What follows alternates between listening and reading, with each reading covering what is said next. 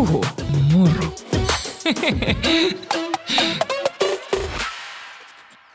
Tämän jakson sponssaa Nextory. Nextory on äänikirja- ja e-kirjapalvelu, mistä löytyy vaikka mitä tietokirjoista romaaneihin. Mulla on teille huippu-uutisia, koska Nextory antoi mahdollisuuden, että te saatte 30 päivää ilmaista kuunteluaikaa. Menkää osoitteeseen www.nextory.fi kautta puhumuru ja kirjoittakaa koodi puhumuru isoilla kirjaimilla, niin saatte tämän loistotarjouksen itsellenne.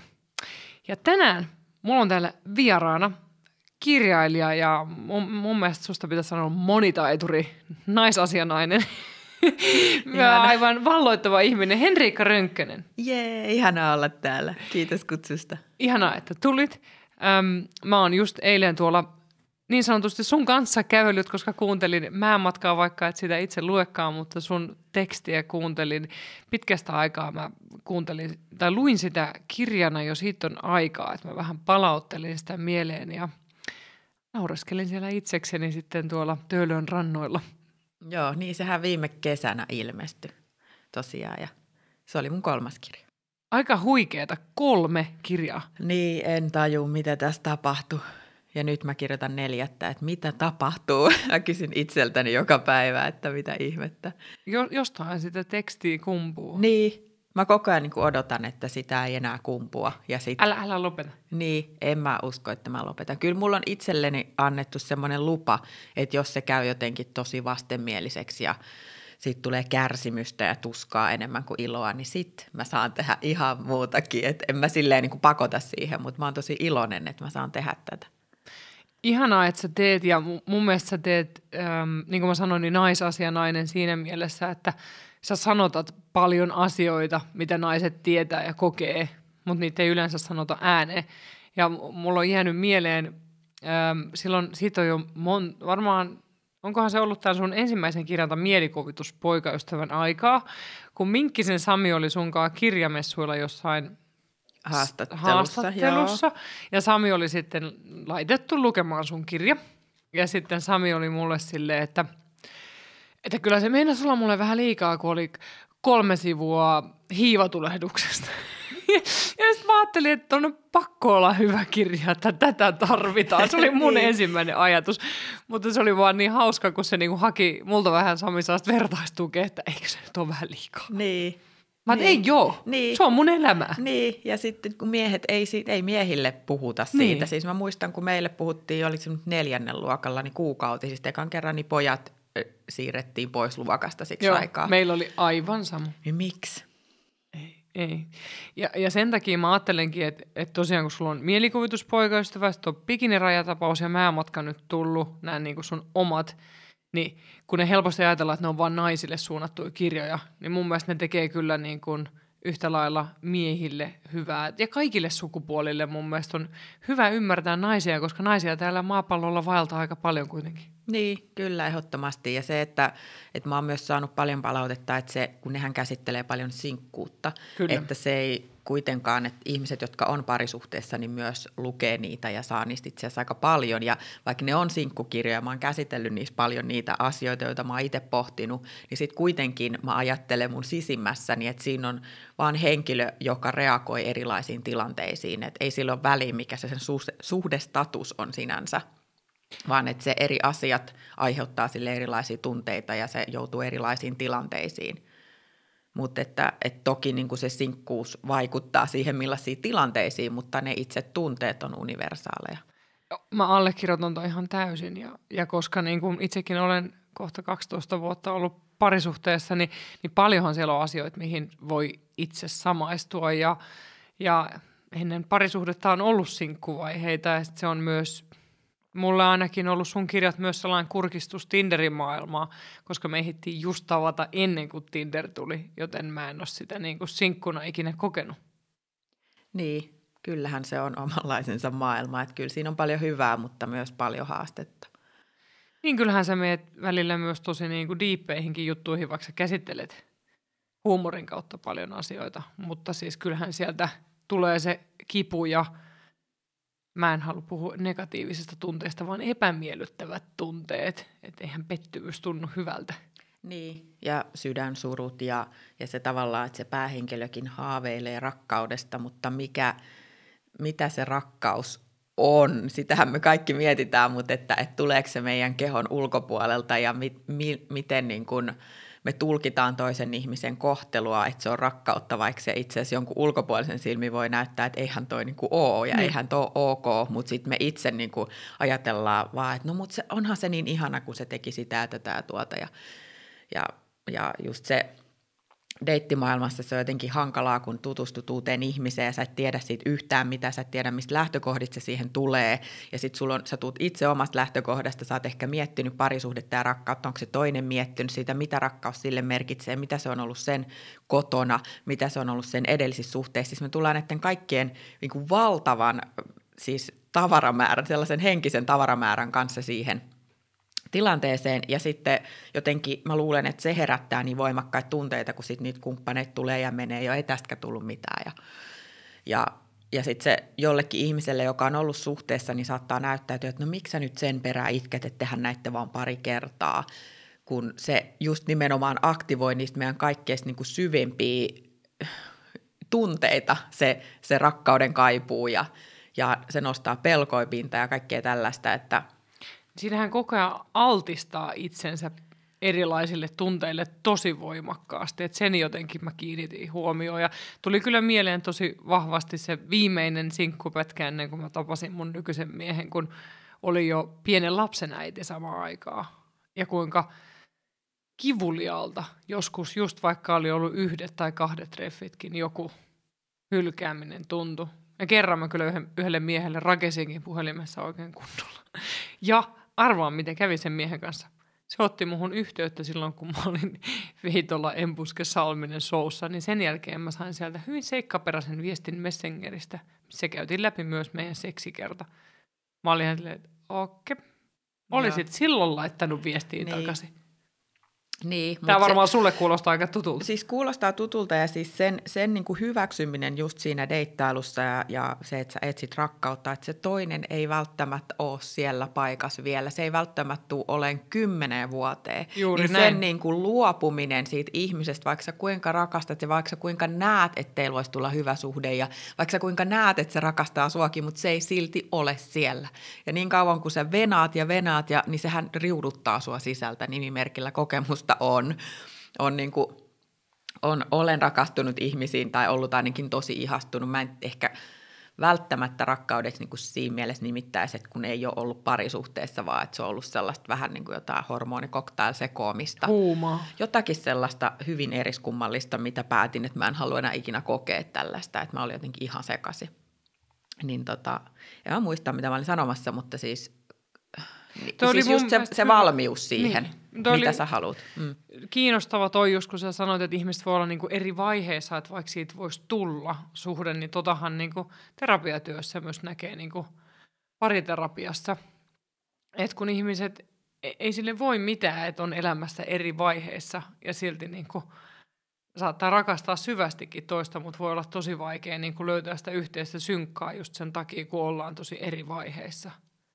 Niin ja se ei välttämättä ikinä tuu löytymään mm. siinä suhteessa. Että se voi olla jopa, että se vaatii sen eron, että se toinen tai itse ehkä löytää sen jonkun joistakin tilanteissa. Kyllä, ei, mä oon ihan samaa mieltä ja, ja se on mun mielestä myös terapeuttinen välissä työ niin kun auttaa myöntämään, että mitä tässä tapahtuu, eikä vaan yrittää väkisin pitää ihmisiä yhdessä. Niin. Ja niin, niin kuin mä sanoin, niin toi mun vanhan muiston, se tuli eilen mieleen, kun mä kuuntelin sitä, niin se on mun mielestä hyvä esimerkki siitä, kuinka se sun kirja on peili. Se on myös, tai noin kaikki kirjat on ollut peilejä omalle elämälle, peilejä erilaisille hetkille, missä niin kuin, niin kuin mun mies sanoi tästä, siitä, kun, olikohan se tässä määmatkassa se, kun se kakala plärää Tinderiin. Vai Voi vai onko kaikessa? Tiedätkö, mitä mä ajattelin no, niin, no. että se kakalla, että sillä on kakka kädessä ja se sillä plärää Tinderiä, mutta no, siis se on istuu pöntöllä. niin, niin. Joo. Se varmaan siinä, oh, koska mu- Tinderi tuli mun mielestä vasta siihen bikinirajatapaukseen, koska no. sitä ei ollut vielä silloin, kun mä kirjoitin ekaa kirjaa. Mut niin. niin. Niin tavallaan sekin, niin kuin, että mä en muista sanoisi mun mies jotenkin silleen, että ai naiset tekee näin. Mä silleen, että totta kai, silleen mäkin niinku alkeellisella, varmaan läppärisylissäkin joskus istunut vessassa sen takia silloin, kun oli vielä Suomi 24 deittipalsta. Niin, no jotakin tekemistä sä tarvit. Niin. Ja Saamarin älypuhelinhan on loistava mm. siihen niin kuin. Niin. Mutta se oli vaan jotenkin, se, se taas muistutti siitä, että kuinka hyvä se on, että naisten maailmaan pääsee kurkkaa tolleen. Niin. Niin aivan. Ei voi edes arvatakaan, mitä kaikkea sieltä löytyy. Kyllä. Tota, yksi mun seuraajien kysymys, mikä sopii tähän tosi hyvin, että mitkä, miten, mistä ideat näihin kirjoihin on syntynyt? Aloitetaan ihan sieltä alusta.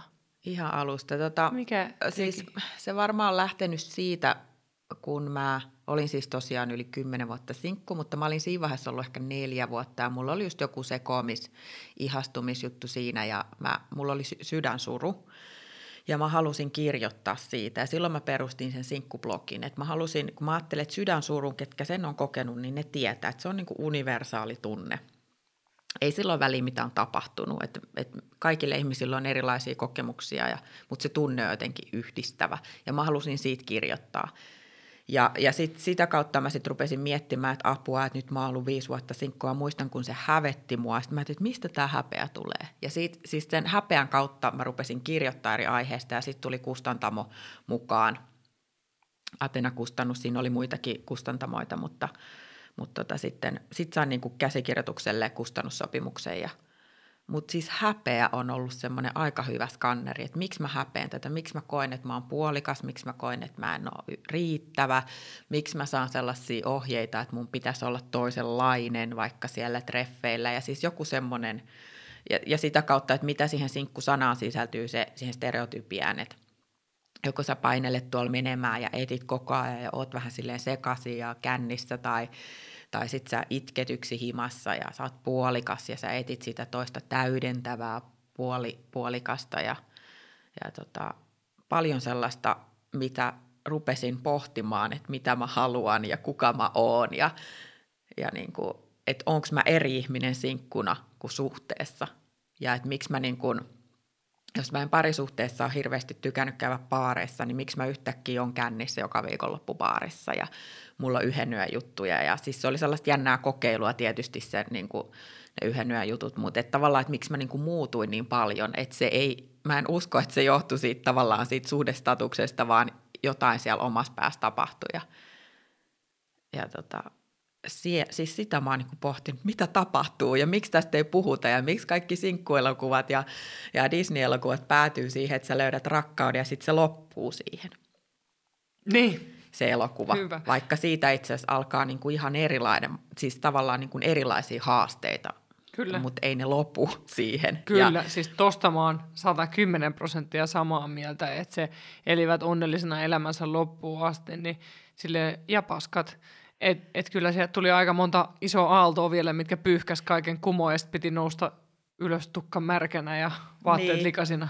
Kyllä. Ja sitten toisaalta sekin, että, että niissä rakkauskomedioissakin niin yleensä se toinen osapuoli saattaa käyttäytyä itse asiassa aika mielipuolisesti, että sä sanot sille ei – ja se silti tulee sun oven taas, se silti tulee laulaa sun ikkunan alle. Ja niin kuin, et, et jotenkin se mielikuva siitä, että se tosi rakkaus on sitä, että se toinen ei usko, kun sä sanot, että ei, mä en halua.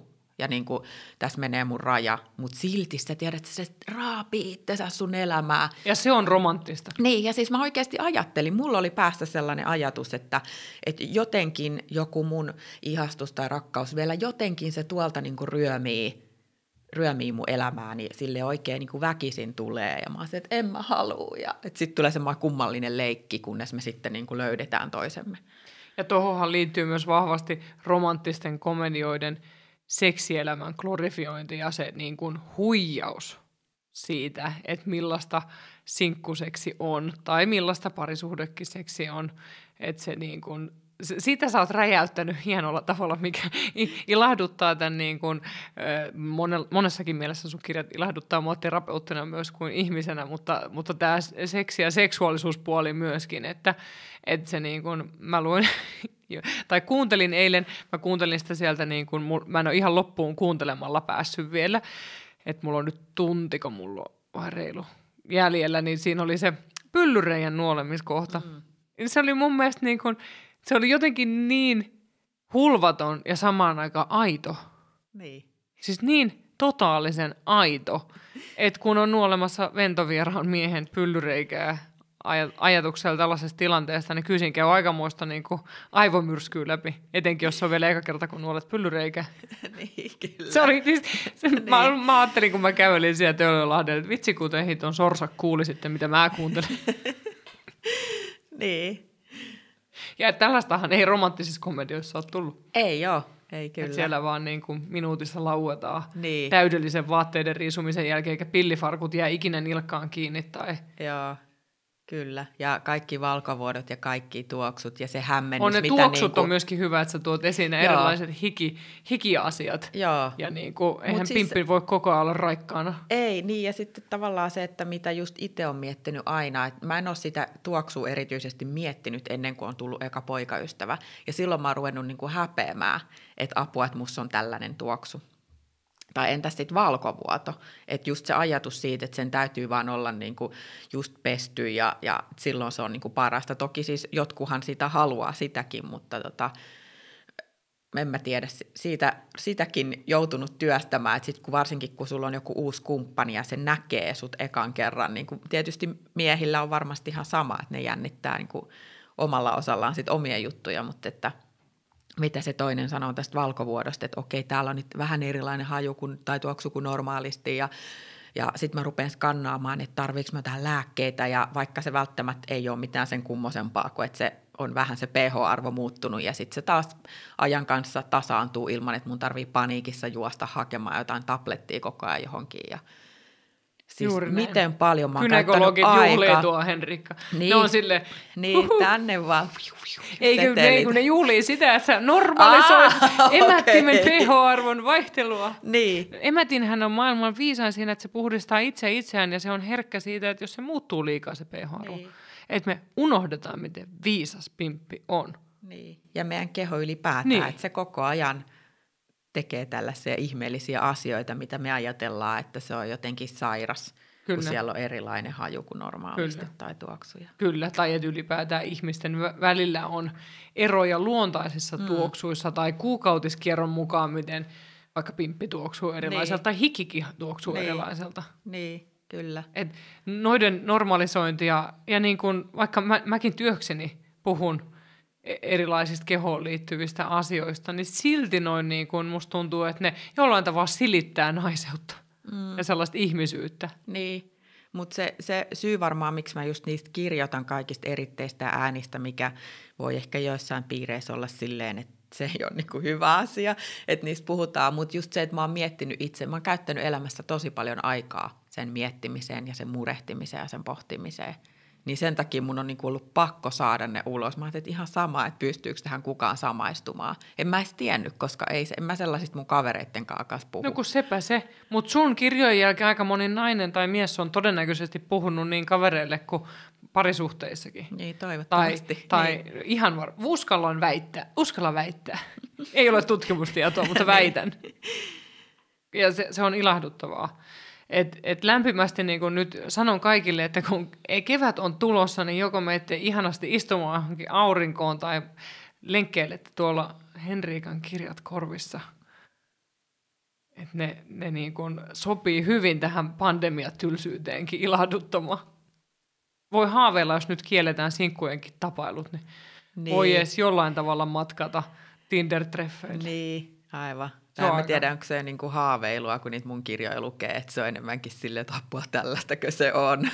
Mutta niinku, ehkä se lohduttaa sitä sellaista fantasiaa, mikä helposti syntyy, kun sä pläräät sitä Tinderiä tai jotain sommeja ja katsot, että aa, tuolla on täydellinen elämä tai täydellisesti sopii nyt tuohon tai tähän osaan elämääni, niin, niin se ei olekaan ehkä niin yksinkertaista se. Ja, ja Tinderhän perustuu just siihen kuvien kuvista luotuun illuusioon, joka itse asiassa on meillä aika vahva, miten niin kuin automaattisesti siinä luo jotakin ja rupeaa ehkä rakentaa sitä jotain tarinaa. Ainakin itsellä se oli ihan sillä sekunnilla, kun tuli joku kiva mätsi, niin jo mieli lähti rakentaa jotakin, mikä on siis kostautuu joka kerta.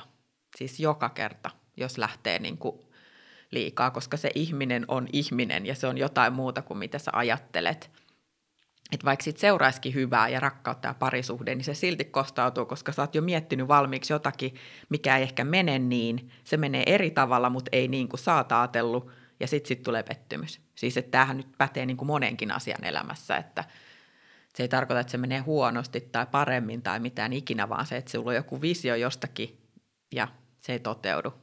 Kyllä, ja siinä tulee väistämättä pettymys. Niin, ja sitten mit, mitä siinä niin kuin yleensä ihminen tekee on, että se syyttää sitä toista siitä, kun sitä ei tajua, että hei, että mä olinkin omasta päässä salaa rakentanut, että sehän tapahtuu siellä niin vaivihkaa, että just kun tuolla kävelee ja miettii, että ai, oispa se nyt, oispa mukavaa olla sen kanssa. En mä siitä sano, että totta kai saa niinku haaveilla ja se on ihanaa, mutta et niinku, se, että jos siihen pistää ihan hirveät panokset, niin se satuttaa hashtag olen itkenyt vessan lattialla niin monta kertaa sitä, että on niin kuin toivonut sitä rakkautta ja se toinen ei vaan, niin kuin, mä en ole rakastunut, tämä hän ei ottaa, siitä ei vaan tuu mitään ja siitä huolimatta mä itken.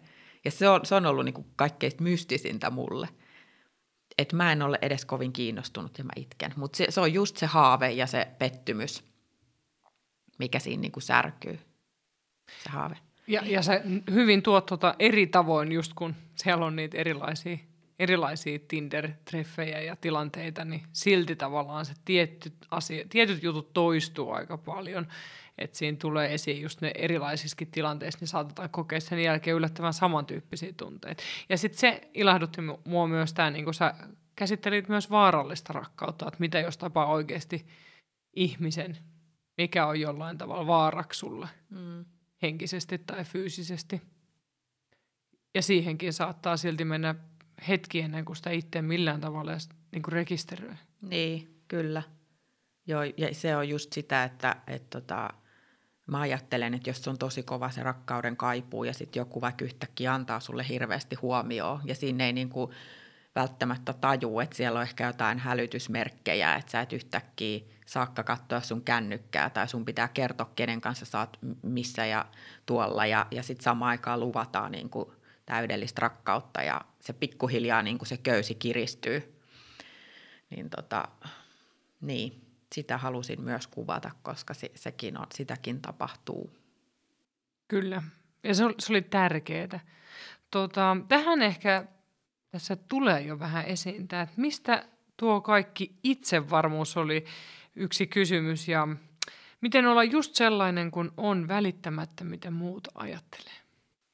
Nämä oli siis aivan ihania kysymyksiä. Mulla oikein sisimmästä läikähtää, että, että joku näkee mut sillä tavalla. Koska mä itse taas katson itseäni hyvin eri vinkkelistä. Että jos mä mietin vaikka tota mun sinkkuaikaa ja kaikkea sitä deittailua ja niitä, sitä, että mä itken jotain, jos mä en, jonkun perään, jota mä en, josta mä en ole ollut kiinnostunut, niin se, se ei ole semmoinen hetki, kun tuntee itsensä kovin itsevarmaksi ja jotenkin, että – tiedän mitä haluan ja, ja olen selkeä ja osa, osaan asettaa rajat ja puhua tarpeista ja peloista ja kaikkea tällaista, että et tota, kun mä kannan niin kuin näitä muistoja mukana, niin se tietysti vaikuttaa ehkä siihen kuvaan itsestä. Ja sitten muutenkin se, että, että mä ajattelen, että se elämä on matka meillä kaikilla, että mä olen oppinut jo paljon laittamaan niitä omia tarpeita sille miettimään ja laittaa niitä rajoja mutta sitten mä ajattelen kuitenkin, että mä itsekin opettelen niitä koko aika vielä.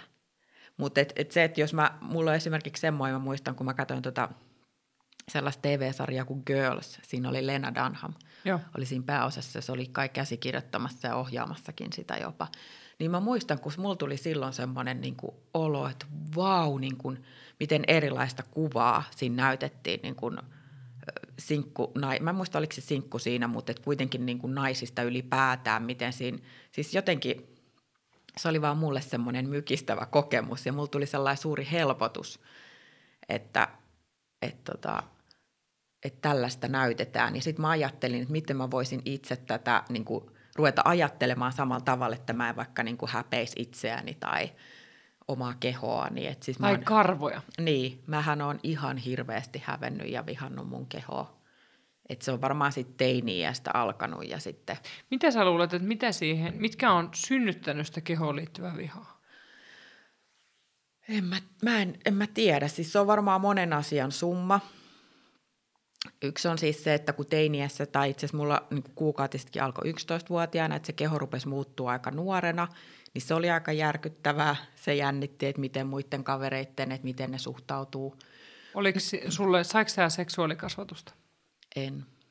Eli se oli tavallaan vähän niin kuin yllätysmomentti, että mitä tapahtuu niin. ja miten tähän pitäisi suhtautua. Joo, siis mulla oli silleen, että mä olin, tota, se oli kesälomaa, pari päivän päästä alkoi koulu. Mä olin menossa viidennelle luokalle, me oltiin mummolassa. Sitten mä kävin vessassa ennen kuin me lähdettiin ajaa sieltä kotiin ja mä katsoin, että mun pikkareissa on verta. Ja sitten mä menin sanoa äitille, että, mun, niin kuin, että voiko se tulla niin kuin katsoa. Ja sitten se oli, että sulla on alkanut kuukautiset ja se meni tosi niin kuin kivasti. Ja me äiti oli ihan silleen, että se on ihan normaalia. Ja se antoi sellaisen siteen siihen aikaan, ne oli ihan hullun paksuja.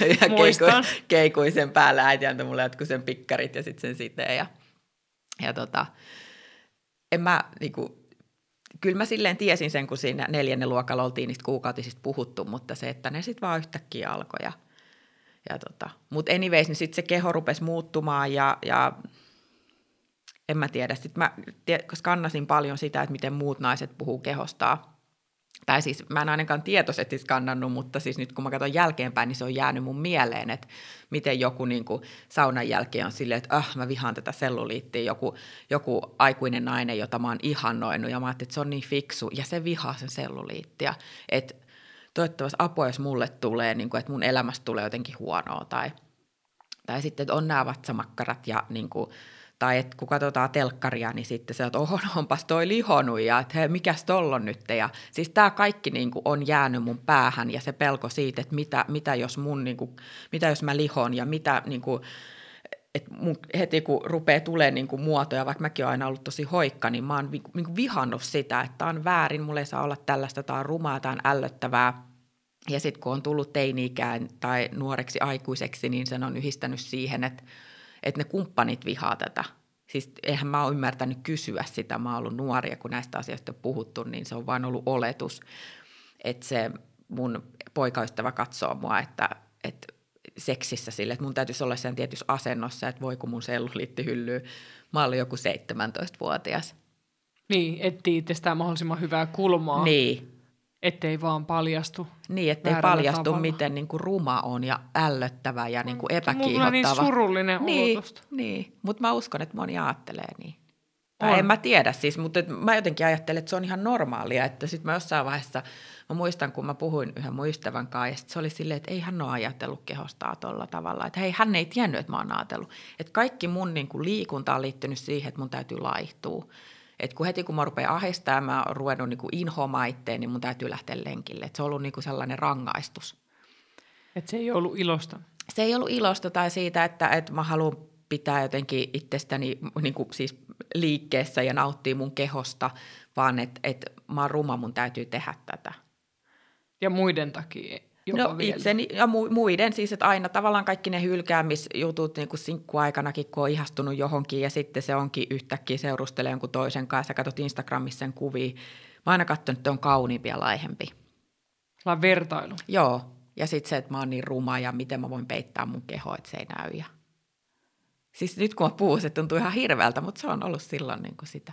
Ja Mut... siis kyllähän tätä, tätä puhetta ei tämä ole ikävä kyllä hävinnyt mihinkään. Niin, että ei tästä niin. terapiatyöstä. Niin. Tun, Mut, tunnistan tämän kaiken tosi selvästi. Ja niin. omastakin nuoruudesta. Niin. Ja sitten se, että, että miten sitten, kun, että miten mä oon saanut niin itsevarmuutta, niin mä oon sitten lähtenyt työstään sitä niin, että, että tota, mä oon ajatellut, että mä laitan vaikka Instagramiin kuvan, missä näkyy sitä mun selluliittiä. Tai että näkyy mun pylly tai reidet tai jotain. Ja, että mä niin kuin menen sitä mun häpeä ja pelkoa kohti. Et mä en ole miettinyt siinä, että mä haluaisin seksuaalisoida mun kehoa tai mä haluaisin mitään kiitosta tai ihailua, vaan että mun täytyy uskaltaa näyttää se, kuka mä oon niin itteni takia. Ja sitten sit mä myös rupesin huomaamaan, miten julmasti mä puhun itselle, että eihän se nyt sua halunnut, kun sä olit niin rumaa. Sitten mä päätin, että mä vaikka väkisin rupean sanoa, että se ei halunnut mua, koska liian ihana. Et, et vaikka mä en sillä hetkellä niinku ajatellut ja tuntenut ehkä siitä, mutta mä rupesin niinku puhumaan, mä rupesin kääntää sitä. Kun mä katsoin itteni peilistä, mä sanoin, että ihanaa hyvän näköinen. Ja sitten pikkuhiljaa siitä rupesi tulemaan niinku vuosien varrella automaatio. et vaikka toki niin kuin, kun on vähän sille jotenkin alavireisempi aikakausi, niin ne saattaa niin kuin nousta pintaan, mutta sanotaanko 80-90 prosenttia, niin mä en enää ajattele niitä, vaan mä ajattelen ihan vaan, että mulla on ihana terve keho ja mä voin liikkua tämän kanssa ja, ja tota, mä en mieti selluliitteja, koska se, tai siis, että se kuuluu kaikille, ei se ole mitään kummallista. Mä oon etsinyt somessa sellaisia tyyppejä, joita mä voin seurata, jotka niin kuin näyttää sitä kehoa sellaisena kuin on ja, ja tota, niin kuin pienin askelin mennyt sitä kohti, että se mun oma ajattelu muuttuu ja sitä kautta mun oma hyvinvointi. Ja mä en rankase itseäni siitä mielessä siis, että jos mä joskus ajattelenkin vähän pahasti itsestäni, että sitten mä vaan niin kuin aina yritän olla tosi myötätuntoinen ja antaa se anteeksi. Ja, että sä hoivaat vähän Niin, sitä. niin mm. että se, se, se on ollut myös se, että miettii sitä sisäistä lasta, että miten mä puhuisin sille niin kuin 5-vuotiaalle Henrikalle, 15-vuotiaalle Henrikalle. Niin se niin kuin mielikuva on auttanut mua sen mun itsetunnon rakentamisessa ja siinä, että en mä ikinä sanoisi kellekään sellaisia sanoja. Niin sitten se on niin. Niin kuin muuttunut. Toi, toi on muuten niin totta, että tästä aika moni puhuu itselleen paljon rumempi kuin, rumemmin kuin kenellekään muulle. Ja, ja se tavallaan vanhemmilta kantautuu helposti myös lapsille. Ja se kantautuu ratikkapysäkillä lasten korviin ja se kantautuu TV-ohjelmista ja tavallaan, ja TikTokista, me puhuttiin TikTokista nyt just, että kuinka niin kuin siellä on niin kaikenlaista matskua kanssa, että, että edelleenkin tätä niin kuin, toi mitä sä sanoit, niin se on mun mielestä yksi sellainen iso juttu, että minkälaista somea itse seuraa. Kyllä. Se vaikuttaa, vaikka sitä yrittää erotella aktiivisesti, niin jos sitä feedia ei siivoo, niin se vaikuttaa. Kyllä se vaikuttaa, joo. Ja sitten se, että mä mietin aina sitä, että okei, mistä mulla tulee sellainen hyvä ja vapautunut ja turvallinen ja rakastettu olo, että on se sitten TikTokki tai some tai mitä vaan, niin, niin mä niin kuin lähden sinne suuntaan tavallaan siellä mielessä, että okei, miten mä itse voisin järjestää mun ajatusta tai mun elämääni, että mä menisin tätä mun idolia kohti, just vaikka Selena Dunham, joka niin kuin puhuu, on tosi rohkea mun mielestä esikuva niin kuin monessa asiassa – niin kuin naiseuteen liittyvissä asioissa nimenomaan, niin että miten mä, mitä asioita mä voisin tehdä, että mä pikkuhiljaa menen sitä kohti. Ja sitten se mun some on ollut siinä semmoinen niin kuin apuväline, että mä oon sinne laittanut. En mä oon miettinyt edes sitä, mitä muut siitä sanoo, koska se on, se on mun, mun ainut fokus on ollut se, että mun täytyy niin kuin päästä tästä häpeästä, kar, karvojen häpeämisestä ja kaikista tällaisista. Et mä niin kuin ajattelin sen niin, että mulla kesti, siis mä viime vuonna päätin, että mä uskalsin, että mä annan mun kainalokarvojen kasvaa. Siis mä en ole uskaltanut. Siis että se on ollut niin hirveä viha ja häpeä ja ällötys ja jotenkin, että mä menetän jotain niin kuin naiseutta itsessäni, se, jotain niin kuin seksikkyyttä, jos mulla on karvoja ja sitten mä ajattelin, että mä haluan tehdä niin, siis mä olin jo jalkakarvoille ja häpykarvoille tehnyt, mutta mä ajattelin, että mä teen niin, että, että siellä mun omassa päässä, että sit se on eri asia ajaa ne, kun ne on mulle ok, että ne on. Siis tämä oli niin kuin mun logiikka. Mm. Mä en niin kuin puutu tällä kenenkään muiden ajamiseen. Jokainen tekee mitä haluaa ja mä en niin kuin ajattele, että ne pitäisi antaa kasvaa tai ei, tai että on jotain oikeaa tai väärää. Mietin sitä vaan siis itseni kannalta. Tuollaisia ihmis, mä sanon, ihmiskokeita kannattaa tehdä itselleen. Niin, ja se, se aluksi tuntui niin kuin tosi kummalliselta. Mun miesystävä oli tosi kannustava, että nyt et aja niitä, ja oli, se oli musta tosi ihanaa, ja se ollut tosi tärkeätäkin. Ja sitten nyt kun ne mulla on, niin ne on musta ihan helvetin hyvän näköiset ja seksikkäät. Että se on niinku muuttunut, mutta et kyllä siinä meni monta kuukautta. Ja sitten tietysti niin kuin somessakin on katsonut silleen, että okei, tuossa on tuommoinen siisti muija, joka ei myöskään aja. Ja sitten tavallaan, että okei, että ehkä se ei ole niin, niin, niin kuin paha asia. Ihan hyvin mä voisin ne ajaa, ei se ole niin kuin siitä kiinni, mutta et jotenkin se semmoinen sinu, sinuuden löytäminen oman kehon kanssa ja mikä sille on luonnollista, niin – Mm. Pikkuhiljaa. To, toi on, toi mm. on tosi tärkeää. Ja joo, mulla tuli tuosta jostain syystä tuosta kainalokarvoista mieleen elävästi se, että kun mä oon ollut 15-vuotiaana pelattu korismaajoukkueen kanssa Italiaa vastaan ää, EM-karsinnoissa ja, ja sitten mä oon pitänyt italialaista tyttöä, puolustanut ja, ja sitten se nosti kädet ylös, että se heitti, ja oli valtavat mustat kainalokarvat ja mä olin järkyttynyt. Et se oli se mun reaktio, että mä olin järkyttynyt ja se varmaan heitti korin siitä, kun mä vaan katsoin sen kainalokarvoja. Mutta mut tavallaan se oli mun mielestä ajan kuva. Jotenkin sitä kaikkea niin kuin kosmopolitan tuli just Suomeen ja sinkkuelämää, pyöriköhän se silloin jo, että et jotenkin se niinku, että eihän se pitäisi olla niin, että kainalokarvojen näkemisestä järkyttyy. Niin, mutta kyllä mä pystyn siis samaistumaan tuohon ihan niin kuin myöhemmälläkin aikuisiellä, että jos on nähnyt jossain, niin se katse vaan menee sinne ja sitten sit tulee tosi sellaisia niin kuin ällötystunteita.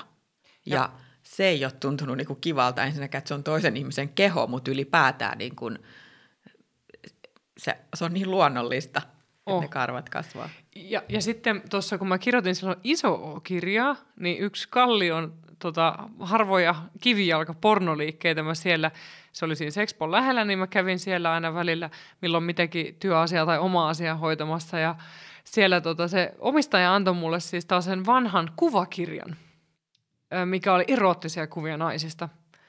Sen takia, että et kato millaisia pimppejä täällä on.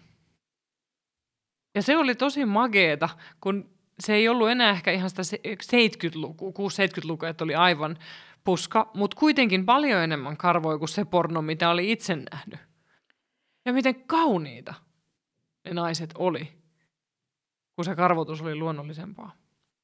Niin, niin siis toi porno on kyllä varmasti vaikuttanut tosi paljon, että kaikki tämmöiset posliini seivaukset on mun mielestä tullut silloin joskus, niin kuin, milloinhan ne on, olisiko ne 90-luvulla vai 80-luvulla jo niin kuin mm. yleistynyt. Varmaan yleistynyt. No Helsingissä ehkä vähän aikaisemmin, ei tuolla Karkkilasta varmaan. niin, ei, mutta siis tavallaan niin kuin niin, pornolehissä kyllä. ja mitkä Joo. tulee ulkomailta ja on, on. muuta niin kuin sen tyyppisissä, niin sitä hyvin niin kuin karvatonta materiaalia on itse tirkistellyt divareissa. Kyllä. Ja sitten tietysti siitä on syntynyt se, kun ei siitä pornostakaan puhuta mitään, niin semmoinen, että aa, tollanen kuuluisi niin kuin olla. Kyllä. Ja ainakin kun mä oon tehnyt kans pimppikarvoilla ton karvatestin, että mä annoin kasvaa, niin mä tajusin, kuinka paljon karvat tuntee. Että niin. kuinka paljon sä menetät tuntoaistia, jos ei ole karvoja. Hmm. Se oli, se mun mielestä huvittavin hetki oli joku, kun mä olin yli kävelemässä kadulla ja mulla oli kesämekko ja tuuli vähän. Niin mä olin, että oo, tuuli tuntuu tältä. niin, niin, niin, se oli mun mielestä sellainen, niin kuin, että oho, en miten mä oon niin kuin plus 30 ja mä tajuun tän nyt. Koska niin. mä olin ihan se teinistä asti ajellut. Niin, kyllä. Ja sittenhän mä aloitin tuossa äh, karvojen laaseroini, mutta sitten mä jätin sen kesken. Okei. Okay. Onneksi mun karvot oli aika itsepäisiä. ne, ne ei antanut periksi. Aika vähän ne antoi periksi. Niin. Koska sitten mä aloin miettiä, että onko tämä kuitenkaan järkevää. Mm. Lopullisesti poistaa. Niin. Vaikka toki se, tässä karvakysymyksessä on se, että mä aina muistutan ihmisiä, että karvat kasvaa tosi eri lailla eri ihmisille. Kyllä. Että se niin kuin hento vaalea karva versus mullakin on aika kreikkalainen veripaikoin, niin se karvan kasvu on aika erilaista. Näin on. Ja kyllä sen niin itse tietää sitten, mikä on siihen se paras ratkaisu. Mm. Se on balanssi. Niin, mutta kyllä mä muistan sen, että just kun häppykarvo on ruvennut kasvattaa ekan kerran, mitä hän on ollut vähän päälle vähän alle 30 varmaan tai jotain sellaista. Että mä olen aina niin kuin jonkun verran seivannut yleensä se joku kiitorata mm, tai sitten kyllä. kokonaan pois.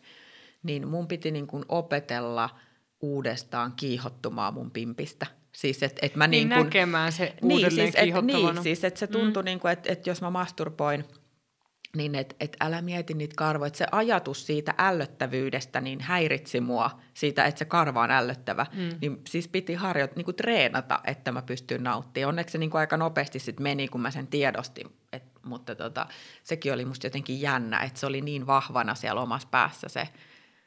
On, tuon mä tunnistan.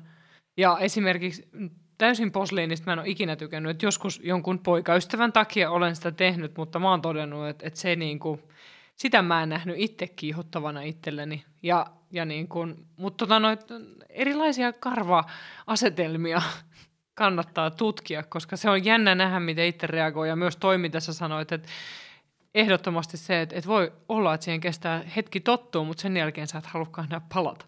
Niin, sit sä et enää kiinnitä niihin niinku huomioon niin. jotenkin. Tai ainakin mulla se on käynyt niin. Et nyt mä en tiedä sitten taas, kun kesä tulee, että ajanko mä, tai niinku seivaanko mä tuosta sen niinku karvat, mitkä tulee uikkarin ulkopuolelle, mutta en mä, mä katson sen sitten fiiliksen. Yleensä mulla on sellainen, että joku pyytää uimaa, että ai nytkö, ja sitten sit se jää tekemättä, ja ei se ole niin vaarallista mm. enää. Mutta siis, että sekin on pitänyt opetella. Totta. Toi, toi on sellainen, minkä mä itse asiassa viime kesänä mä kiinnitin tuohon huomiota, että mitä väli, jos joku niin kuin näkee, että mulla kasvaa tämä reunojen niin. yli karvoi. Ikään kuin se et... saisi tietää, että sulla on pimppi. Niin, ja, ja mulla on pimppikarvat. Mulla on kasvanut niin. pimppikarvat, tämä on niin, suuri yllätys. Kyllä. Yllätys, yllätys. Ja mun mielestä sekin iso O-kirjassa oli yhden tota, mun kaverin ää, tyyli setä, mikä oli 80. Niin se, se antoi luvan kirjoittaa hänen sanoman lauseen siitä, että, että nuoruuden yksi sellaisia kiihottavia muistoja oli ollut se, kun se oli nähnyt jonkun nuoren naisen uimarannalla ja pimppikarvat oli tavallaan näkynyt jollain tavalla siitä läpi, uikkarista läpi, mutta etenkin sieltä reunoista tursunut. Niin tavallaan, kun, mä en tiedä tunnistaako sä sen, että mun ainakin ajatuksissa meidän ikäiset plus miinus miehet ajattelee, että hyi kauhea. Mä en, siis, mä en ole hirveästi kysynyt miehiltä. Että mulla on se oletus, että, että miehet jotenkin ajattelis niin. Mutta en mä ikinä sitten, jos mä kävin treffeillä, niin mä en sitä keskustelua välttämättä käynyt. Mä muistan joskus tota baarista, kun pongas jonkun miehen, niin mä sanoin, että mä en ole sitten seivannut, niin kuin, siis mikä tarkoitti, että mä en ole ehkä tästä ottanut sivuilta, mutta että pääsääntöisesti suurin osa on lähtenyt, mutta siellä on joku ehkä sänki tai jotain. Sitten ne olisivat ihan sama. Ne halusi pillua. siis että siitä niin kuin tuli se ajatus, että ehkä se ei ole niin iso juttu kuitenkaan, mitä mä oon ajatellut. Mutta kyllä niitä mm. kommentteja siis kuulee, että... Mutta siis mä oon kuullut ikäviä kommentteja. Siis ensinnäkään aikanaan mä muistan, siis mä oon ollut ihan teini, kun joku nuori mies oli, että hyi kauhean, sulla on napakarvoja. No mitä mä tein, mä ajelin ne. Ei olisi pitänyt. No, sitten mä muistan yhden, minkä mä oon mun mielestä joskus Instassakin läväyttänyt, että et, et se oli tällainen, äh, meillä oli muutaman kerran tapailusuhde ja sitten meillä oli ollut seksiä takapäin ja sitten se sen jälkeen toteaa, että et, et, et, onko se ikinä miettinyt perskarvoja ajamista. Mä olin ihan silleen, että No mitä? pyllistä. Niin. niin ajetaan. Niin. Mutta niin. mä olin niinku järkyttynyt siitä kommentista, mm. että se niinku, ja tässä kohtaa mun, mun niinku naisasianainen heräsi myös, että se mies oli huomattavasti karvasempi kuin minä. Mm. Ja mun olisi pitänyt, se myös ehdotti mua, että pitäisiköhän suottaa silarit. Niin en kyllä hirveästi tapailusta sit sen jälkeen niin. enää. Joo. Mut... Se olisi myös ostanut rivarin mulle. Aha, okei. Okay. Mä tein on muuttamassa. Joo, hyvä. Mutta siis toi on kyllä, mun mielestä on ihanaa, kun nykyään on tullut paljon sellaisia niin kuin esikuvia jonnekin someen tai TikTokkiin, jotka sitten just niin kuin silleen, että mitä väliä silloin, jos joku mies sanoo, niin olkoon sitten. Mm. Että se tavallaan, niin, antaa olla. Se on sen mielipide ja ehkä siitä sitten ei tule mitään. Mm. Tai sitten se mies oppii.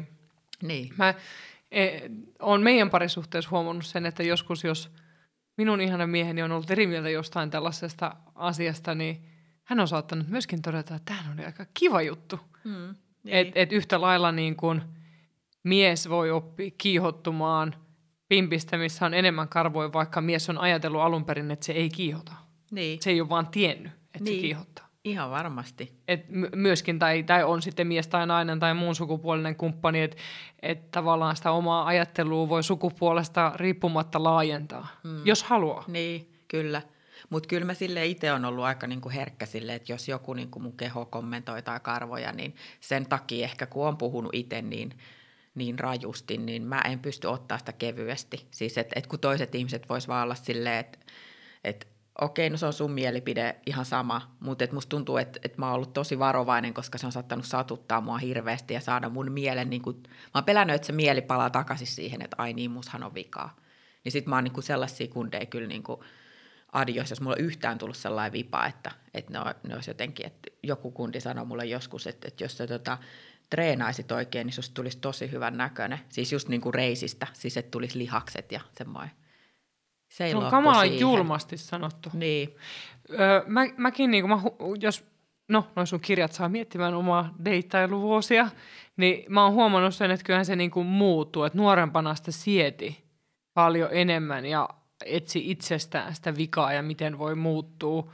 Mutta etenkin sen jälkeen, kun mä sain tämän mun ensimmäisen lapsen yksin silloin 22-vuotiaana, niin kyllä musta tuli aika niin kuin kovapäinen sen jälkeen, että sen jälkeen kyllä niin kun oli se sitten ilkeät kommentit mua kohtaan tai se, että mä halusin seksiä, niin mä sitä kauheasti nolostellut. Että mä olin että mulla on lapsi nyt hoidossa, että mä haluan panna nyt, piste. Mahtavaa. Haluatko niin, Mitäs kyllä, tehdään? Kyllä. Ja että mä en ehdi deittaille huvikseni, että mm. mä en laita lasta hoitoon sen takia, että mä vaan leikin, että ollaanko me vai eikö olla. Niin. Ja silleenhän mä mun nykyiselle miehellekin sanoin ekan yön jälkeen, että joko me vaan pannaan tässä tai sit sä mietit alusta asti, että me lähdetään seurustelemaan, niin kuin yritetään sitä tosissaan, että kumma haluat.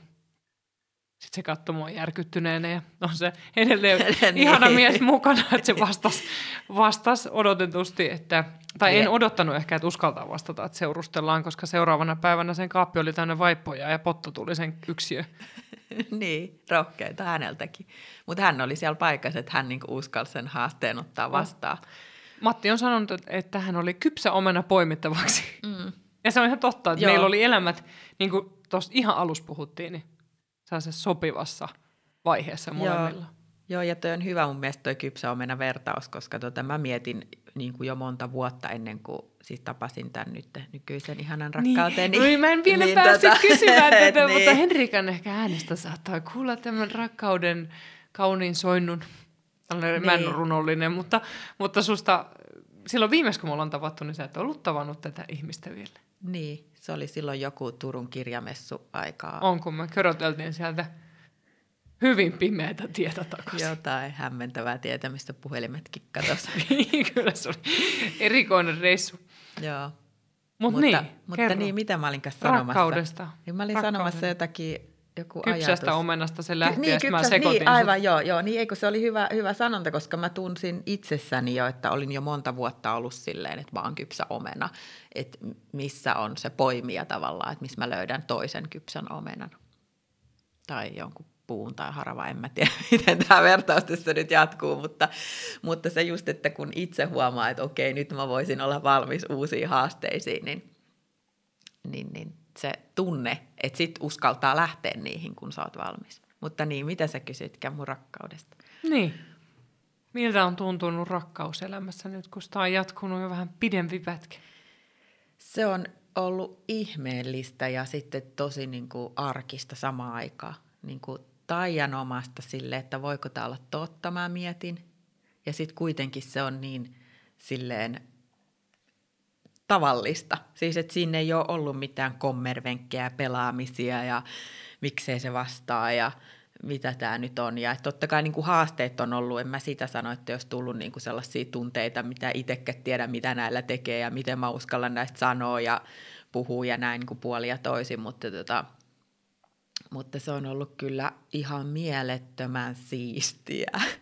Sen itse asiassa näkee sun somesta, tälle somestalkeri tai someseuraaja, niin sen näkee susta. Et, et mun mielestä sä oot niin kun ollut itsenäs, itsellisenä naisenakin just sä, mutta se rakkaus on tuonut jonkun tietyn uuden sävyn siihen kaikkeen. Niin. Ja mun mielestä se oli loistava se hotellimatka juttu, että mä en olekaan määmatkalla. Niin. niin se oli vaan jotenkin niin, niin jotenkin se oli sellainen hauska tällainen lamppusytty niin kuin seuraajallekin. Niin. Niinpä. Joo, siis tota, on se just se, että kun mä oon oottanut ehkä tämän tyyppistä suhdetta, mä voisin melkein sanoa, että koko ikäni, että sä ootat, se, että se on vaatinut siis sitä, että mä oon itse kasvanut, mutta myöskin sellaista itse, itsenäistä ja itse varmaan kumppania, niin kuin mä oon selkeästi tarvinnut. Niin, tota, niin se oma matka, minkä on käynyt ja miten on niin kuin just kypsynyt ja tullut jotenkin se ajatukset on muuttunut silleen, että kunnioittaa sitä toista eikä silleen, että vaatii ja vaatii ja niin kuin syyttelee ja mitä ehkä nuorempana, kun ei oikein, mitä mä teen näillä tunteilla, niin sitten sä kokeilet ihan kaikkea mökötystä viikkotolkulla ja tiedätkö, kaikkea tämän tyyppisiä, niin kuin ei ole siellä enää, kun mulla oli siis tosiaan yli kymmenen vuoden sinkkuajajakso, niin mun kokemukset seurustelusta on aika pitkän ajan takaa, jossa mä oon ollut hyvin eri ihminen. Minkä ikäinen sä oot nyt? 37. Niin mä ajattelin, että me ollaan niin mm. niin samaikäisiä. Sä oot 84, eikö niin? Joo. Kun mä oon 85. Joo. Mä ajattelin, että me ollaan tosi sama. Niin mäkin jotenkin muistelin, mäkin. jotain samaa, jotain samaa meissä. Mutta tota, niin sit se on ollut ihana päivittää tavallaan sitä omaa käsitystä siitä, kuka on parisuhteessa. Et kyllä mä niin jännitti, että mitä jos mä vaan just rupeenkin sit huutaa ja raivoa ja käyttäytyy ihan niin kuin holtittomasti ja epäkunnioittavasti, niin musta se on ollut niin siistiä, että vaikka mulla on nämä samat tunteet, niin mä oon eri ihminen – niin mä pystyn puhumaan niistä eri tavalla, mä pystyn kohtaa asioita eri tavalla, mä uskallan eri tavalla. Ja kaikki tämä niin on ollut tosi siistiä. Ja sitten tietysti se, että kymmenen sinkkuvuoden aikana, niin mä ehdin jo nähdä ne haasteet, mitä siihen kuuluu. Ja mulla rupesi tuntua siltä, että mä haluan uusia. Tiedätkö, että mä en jaksa, että tämä sama kaava toistuu. Että mä tapailen jotain, ei sitten tuu mitään. Mä tapailen jotain, sitten ei tuu mitään. Että tavallaan ne samat tunteet, se sama sykli toistuu. Että toki mä uskon, että siihenkin voi itse vaikuttaa, että se ei ihan ehkä mene niin rajuksi. Minkä takia mä sitten aikoinaan silloin aloitinkin terapian. Kauan sä oot käynyt terapiassa? No nyt mä en ole käynyt. Mä kävin mun mielestä puolitoista vuotta, kun mä kävin. Mutta nyt mä oon vähentänyt sitä, että mä oon silleen eri keinoja käytän nykyään siihen mielen, mielen kanssa toimimiseen. Mutta Oliko se tärkeä vaihe sulla se terapiassa käynti? Oli se tärkeä, se oli erityisesti siitä syystä, että mä koin, että mä pie, rupean pitää itsestäni huolta. Et se oli sellainen, niin kuin, mulle oli tosi tärkeää, että mä varaan sen ja meen sinne ja mä niin kuin hellin itteeni, vaikka se olikin väliin kivuliasta siellä puhua asioista, mutta jotenkin ajattelin, että mä teen jotain mua varten enkä muita varten niin se oli niin kuin iso juttu.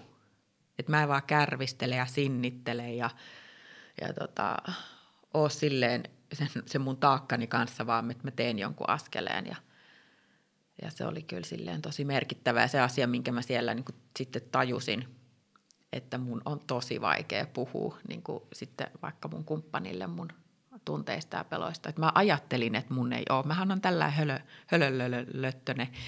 niin tota, ja mulla on noin kirjat ja mä kirjoitan kaikista tosi avoimesti. Ja sitten yhtäkkiä niin kohdata se ihminen ja puhua sille ja kertoa, niin siis jumalauta. Mutta se on eri asia. Se on, mutta mä en ole tajunnut sitä, että se on mulle noin vaikeaa. Ja sitten mä niinku itkun kanssa sain sanottua asioita sille mun kumppanille. Ja yleensä vielä niin päin, että hän kysyy, että mitä, mikä sun mielessä on. Että mä niin niinku paljon pidin asioita, että mä en sano, että tämä on ihan tyhmä asia. Nyt mä, vähän op- mä siis opettelen sitä, että just tästä itsevarmuudesta kun puhutaan, niin ihan, ihan opettelen näitä asioita. Mutta se, että ehkä, ehkä niinku uskaltaa kohdata niitä ja ymmärtää, että okei, mulla on tällaisia haasteita ja – just ei niin kuin soimaa itseään siitä, että on matkalla, koska me ollaan koko elämän matkalla. Kyllä, A- alleviivataan toi Kyllä. Niin kuin muistutuksena ja, ja se niin kuin, tohon on helppo itsekin samaistua, että sitä parisuhteen sisällähän on kuitenkin aina kaksi ihmistä, tai niin monta kuin siellä suhteessa on. Ja jokainen käy sitä omaa matkaansa, ja se on, se on liike. Siellä on liike koko ajan. Ja meillä se on mennyt vähän eri lailla, että me ollaan aika paljon kasvettu suhteen sisällä, niin kuin suhteen aikana. Et sen takia mä oon aina välillä muistutellut julkisuudessakin siitä, että et ei se ole aina suhteen alussa se paras hetki. Et mun mielestä meillä on paljon hauskempaa nyt 12 vuoden jälkeen, että koska mä en ole enää se raivotar, oon mä vieläkin välillä, en ole todellakaan matkallani päässyt maaliin, ja, ja taas mun mies on mököttänyt. Niin silloin aluksi oli aikamoista näytöstä aina välillä. Eikä se ollut se, että ei meinannut löytää toisen luo. Niin. Et, et kyllä me nykyään löydetään paljon helpommin toisen luo, vaikka riitoi tulee edelleen. Niin, ja toi on ihana just, miten sä sanot, että se on niinku parantunut se suhde, koska mäkin, mä pelkäsin niin paljon, että suhde loppuu ja se mies ei enää mua rakasta, kun mä kerron nämä pienen pienet asiat, tavallaan niinku mun maailmassa isoja, mutta niinku käytännön tasolla aika pieniä. Niin tota, että se paransikin meidän suhdetta. Että se on parantunut koko ajan. Siis just nimenomaan ne kaikkein haastavimmat, ne kun menee ne hermot ja että ei, ja miten nyt tämä ja toi ja toi taas pyörii meidän keskusteluissa ja sitten se on lähentänyt. Niin mä oon sellainen, puh, mun pää räjähtää, että voiko tämä olla totta? Koska siis se, mitä puhutaan, on, että se ekat kaksi vuotta on ihanaa ja sitten alkaa se kärsimys. Siis mun päässä on niinku tällainen joo, tarina. Joo, siis mun, mun päässä oli noin aina. Mä olin ajatellut ihan oikeasti, että mikään suhde ei voi kestää viittä vuotta kauempaa niin, että se on hyvä.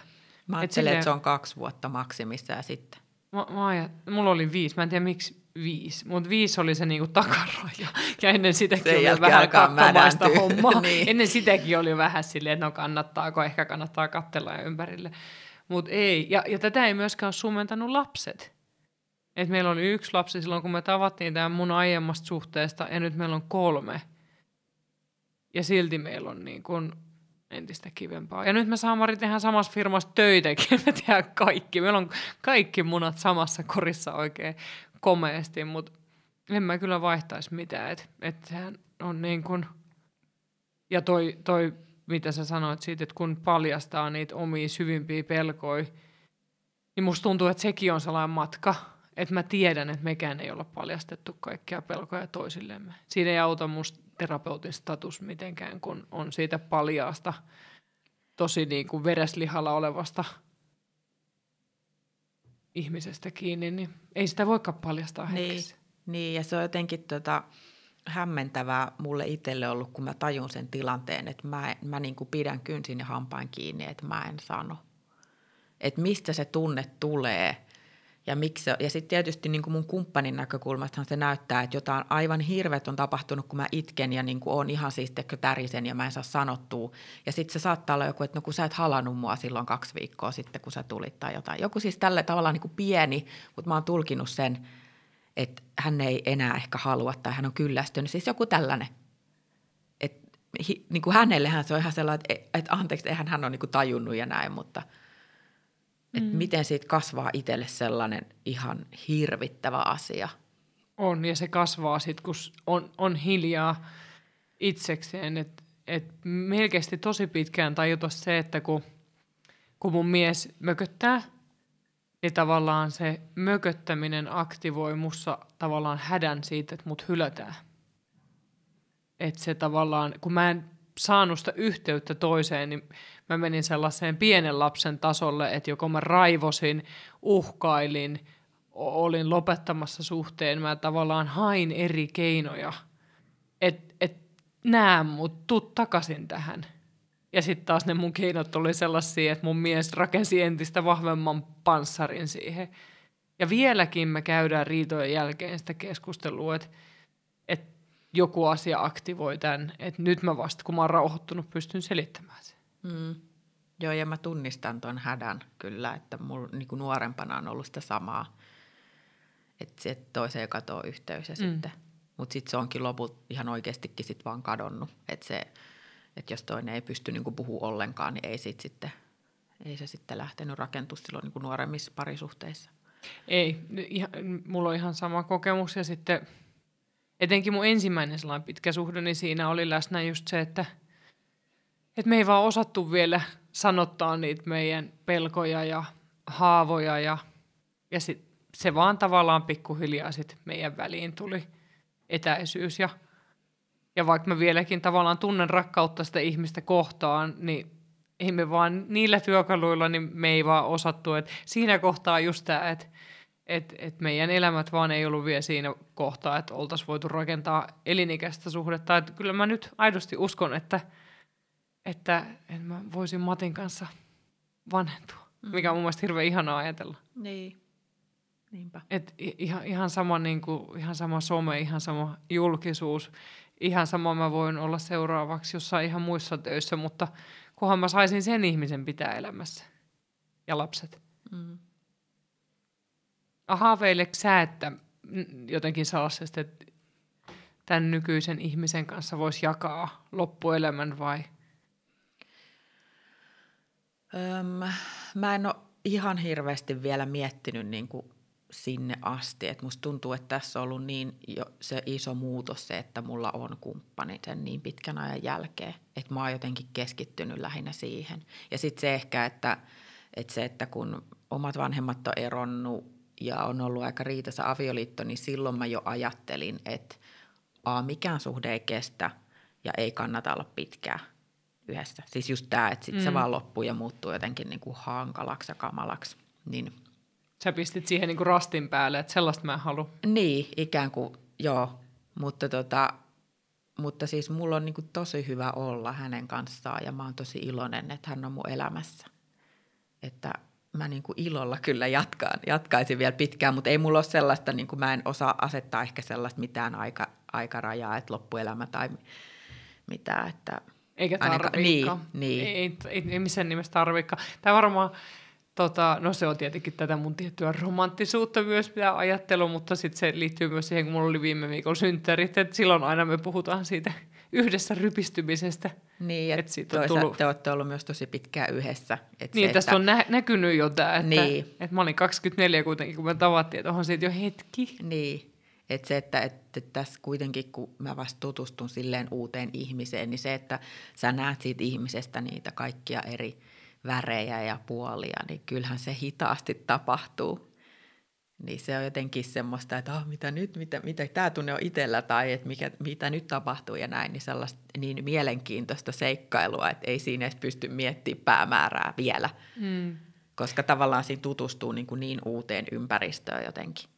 Ja, ja toisaalta se on mun mielestä hyväkin, että, että viime vuoden aikana m- muutamia kuolemia tuli vähän lähemmäs, ei, ei ihan, ihan omaa perhettä, mutta kuitenkin niin tavallaan se taas muistutti siitä, että, että sit ei kukaan voi liikaa elää sitä, että me ollaan yhdessä loppuelämä, vaan niin on sitten pandemia tai mikä vaan, niin tässä me ollaan, niin kuin me tässä tuijotetaan sun kanssa toisiamme, että et me ei voida tietää tulevasta ja sen takia niin kuin se taas muistutti siitä, että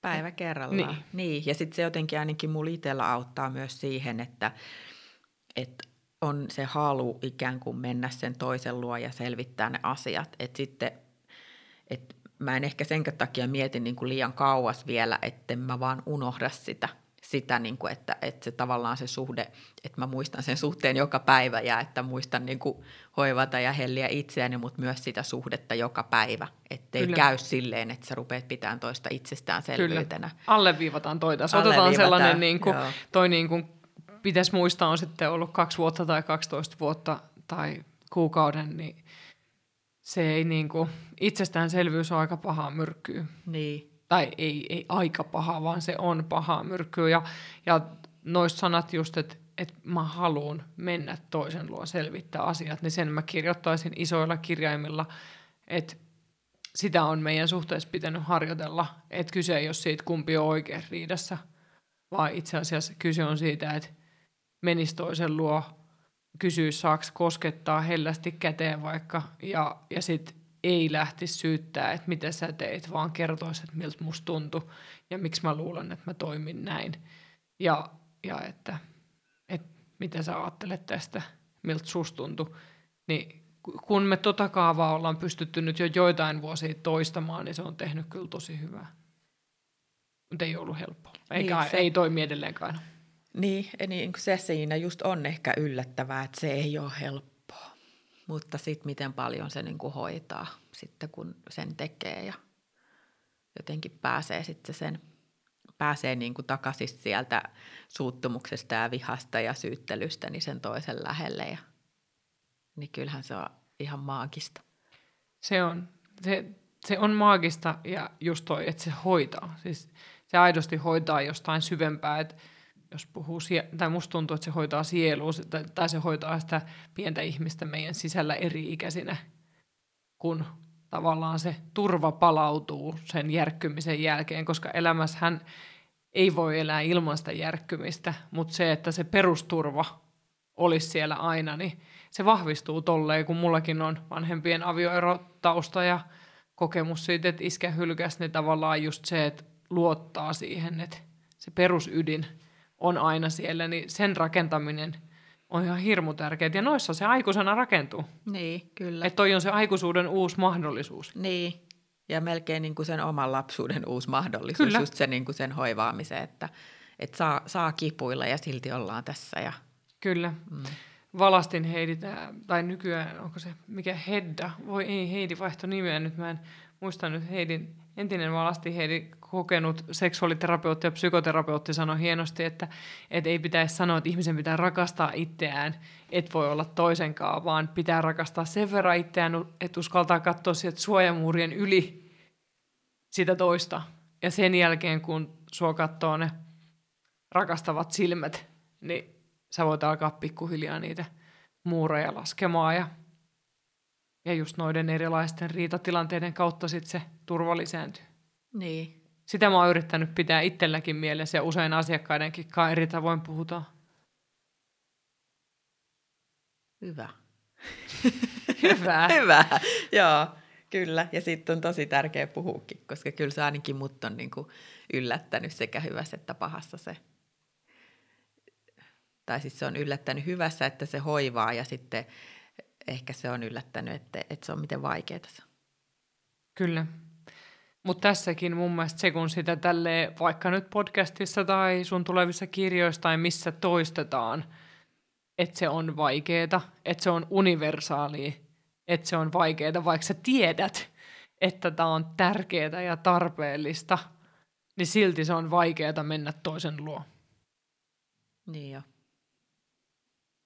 Ja mä oon ihan äärettömän kiitollinen mun miehelle myös siitä, että se on oppinut tulla myös mun luo. Koska sille se oli ehkä vielä vähän vaikeampaa, mutta se taas niin kuin hoivaa mua sisältä tosi paljon, että mun luo tullaan. Mm. Et se on aika himmeetä. Niin, eikä. Eikä. Tota, sä et hirveästi halua paljastaa sun uudesta kirjasta, mutta voiko olla, että siellä vaikuttaa tämä uusi rakkaus? Saattaa olla, että päähenkilöllä on jotain yhteistä mun kanssa, että et joo, kyllä mä oon sitä, siis aloitellut sitä uutta kirjaa ja silleen vähän mutustellen nyt kirjoitan, koska tota on hyvin erilaista kirjoittaa sinne vaikka sivuhenkilöksi jotain miestä, kun tota on sellainen versus niin kuin, että, että käy treffeillä ja sitten mä voin kirjoittaa ihan mitä vaan, koska ei ne tiedä, kenestä mä puhun. Niin nyt se niin kuin, on muuttanut vähän sitä, että pitää vähän funtsia, että mitä mä kirjoitan ja miten. Ja että uskaltaa niin olla auki ja luottaa ja sitten kuitenkin tavallaan luoda sitä tarinaa ilman, että se on totta, mutta sitten kuitenkin sen täytyy jossain määrin olla totta, että se samaistumispinta löytyy, niin kuin mun kaikissa kirjoissa. Että. Mm, mä ajattelin tota meidän ennen kuin mä tuolla käpyttelin sun – äänikirja korvilla, että, että mielenkiintoista kuulla, että mitä tämän jälkeen nyt kun rakkaus tulee eri lailla todennäköisesti mukaan, niin niin, kyllä ihan itsekin olen mielenkiinnolla odotan, että, että miten sieltä tulee, mutta, mutta kyllä mä tosiaan niin aloittelin sitä jo, että se on sille ihan positiivinen merkki, että kyllä sieltä vielä tekstiä tosiaan on tulossa. Että, ja mun mies on, on lukenut mun kaikki kolme kirjaa. Ja, Miltä ja... se on muuten tuntunut? tosi pelottavalta, koska sitten se kirjoittaminen on mulle ihan hirveän tärkeä juttu, niin sitten tavallaan jos se toinen ei pystyisi kannustamaan tai ole ylpeä, niin, niin se olisi kyllä niin kuin aika paha juttu siinä Uskon. suhteessa, että et, et, kyllä mä sitä niin kuin mietin, että et miten se vaikuttaisi ja pystyisinkö mä jatkamaan niin kuin sitä suhdetta, jos se toinen jotenkin vaikka häpeistä tai olisi silleen, että et sä voit tällaista tai jotenkin niin kuin yrittäisi. Olisitko jatkanut? Se olisi, mun, sä äsken olit jotenkin niin silleen, että mun rajat, niin... Niin, niin siis veikkaan, että en olisi. Niin, niin, niin sitä niin, mä siis, just ajattelin, niin. että, että mä kyllä luulen, että olisi tullut kengänkuva pylly. Niin, Just näin siis, että en olisi jatkanut suhdetta, vaan kirjoittamista. mä, mä kommunikoin niin sekavasti, että mä saan sutkin johdettua. niin kuin, mit, mitä Joo, hetkonen, mitä? Pitää Onneksi sä et ole nyt terapias mun kanssa. Joo, lähden täältä silleen, tästä. että hetkonen, mites, mites vaikea toiminkaan. Mutta joo, mut, mut mun mielestä rakkaita asioita pitää suojella ja pitää niistä kiinni. Niin. Et että se on myös sitä sellaista toisen hyväksymistä kokonaisena. Niinpä. Et teillä tietenkin toi on vähän erilaista, kun sä oot jo kirjailija versus vaikka tämä mun seksuaaliterapeutin työ, että tämä ura on lähtenyt siinä aikana, kun me ollaan oltu yhdessä. Että Matti ei tutustunut seksuaaliterapeutiin. Niin, niin. Vaikka se ehkä oli siellä jossain niin, tulossa. Paasa- paasaamassa niin. siellä jo. niin. Kyllä. Tämä meni äh, nyt aika, eikö tämä, tämä no itse asiassa sä kyllä vastasit tähän, että miten opit rakastaa itseäsi olemaan noin ihana kuin olet, mutta mä halusin tuon no, kysymyksen sanoa ääneen, koska tota, sinä, ketä esitit tämän kysymyksen, niin onpa kaunis kysymys Henrikalle. Niin, ihanasti sanottu. Miten opit olla noin ihana kuin oot?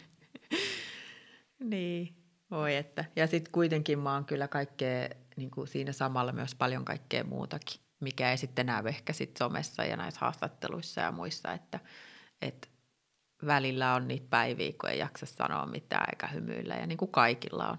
Että se, sen niin kuin se pitää itsessään hyväksyä myöskin, että, että aina ei tarvi olla mitenkään niin ihana. Ei, mm. ei. Mä annan luvan omasta puolestani niin sulle kuin kaikille muillekin niin. olla kaikkea muutakin kuin ihana – ja niin kuin mä usein toistelen ääneen, niin vaikka minä autan ihmisiä pariterapian muodossa tai yksilöterapiassa, niin silti mä osaan olla aika ärsyttävä vaimo. ja, ja se kuuluu pakettiin, niin. että mä y- yritän olla ihana ja rakastava ja rakastajatar, mutta ei se mene aina ihan putkeen. Aina ei mene ihan. Mutta ehkä tämä kysymys olikin, mm. ei, se ei ehkä liittynyt ei. Niinku siihen, että se oli semmoinen tosi kauniisti ei. sanottu. Kiitos, se oli ihan. Ja, ja mä uskon, että sun somesta kyllä välittyy se, että, että ihminen on monenlaista, ei vaan ihana. Niin. Ja että se on ihan ok. Niin, aivan. Et sä oot kyllä sellainen so- somessa hyvän tekijä. Sä oot hyviksien puolella. Niin on.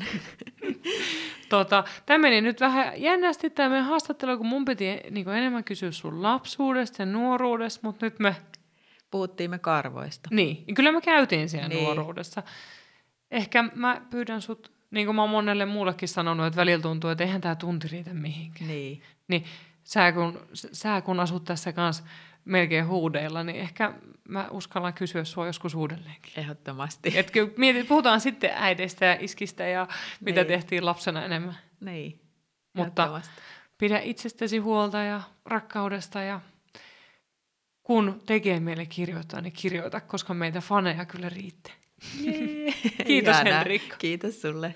Ja hei, muistakaa kaikki äh, Nextori, koska Nextori antaa teille sen 30 päivää, 30 päivää maksutonta kuunteluaikaa ja e-kirjalukuaikaa ja esimerkiksi Henriikan kaikki kirjat, kaikki kolme kirjaa ja siellä on muuten tämä sun ja Han, Harri Moisio vakinadialogikin, sitä mä en ole kuunnellut, niin esimerkiksi ne kannattaa ottaa kuunteluun ja monta muutakin, niin te pääsette ottaa koodin haltuun www.nextori.fi kautta puhumuru ja sitten laitatte isoilla kirjaimilla koodin puhumuru, niin kyllähän niin kuin lenkkitossu menee eteen, ei sen takia, että pyllyt jukkenee, vaan sen takia, että on ihanaa liikkua ja ihanaa kuunnella hyvää äänikirjaa, koska se on paljon parempi syy lenkkeille.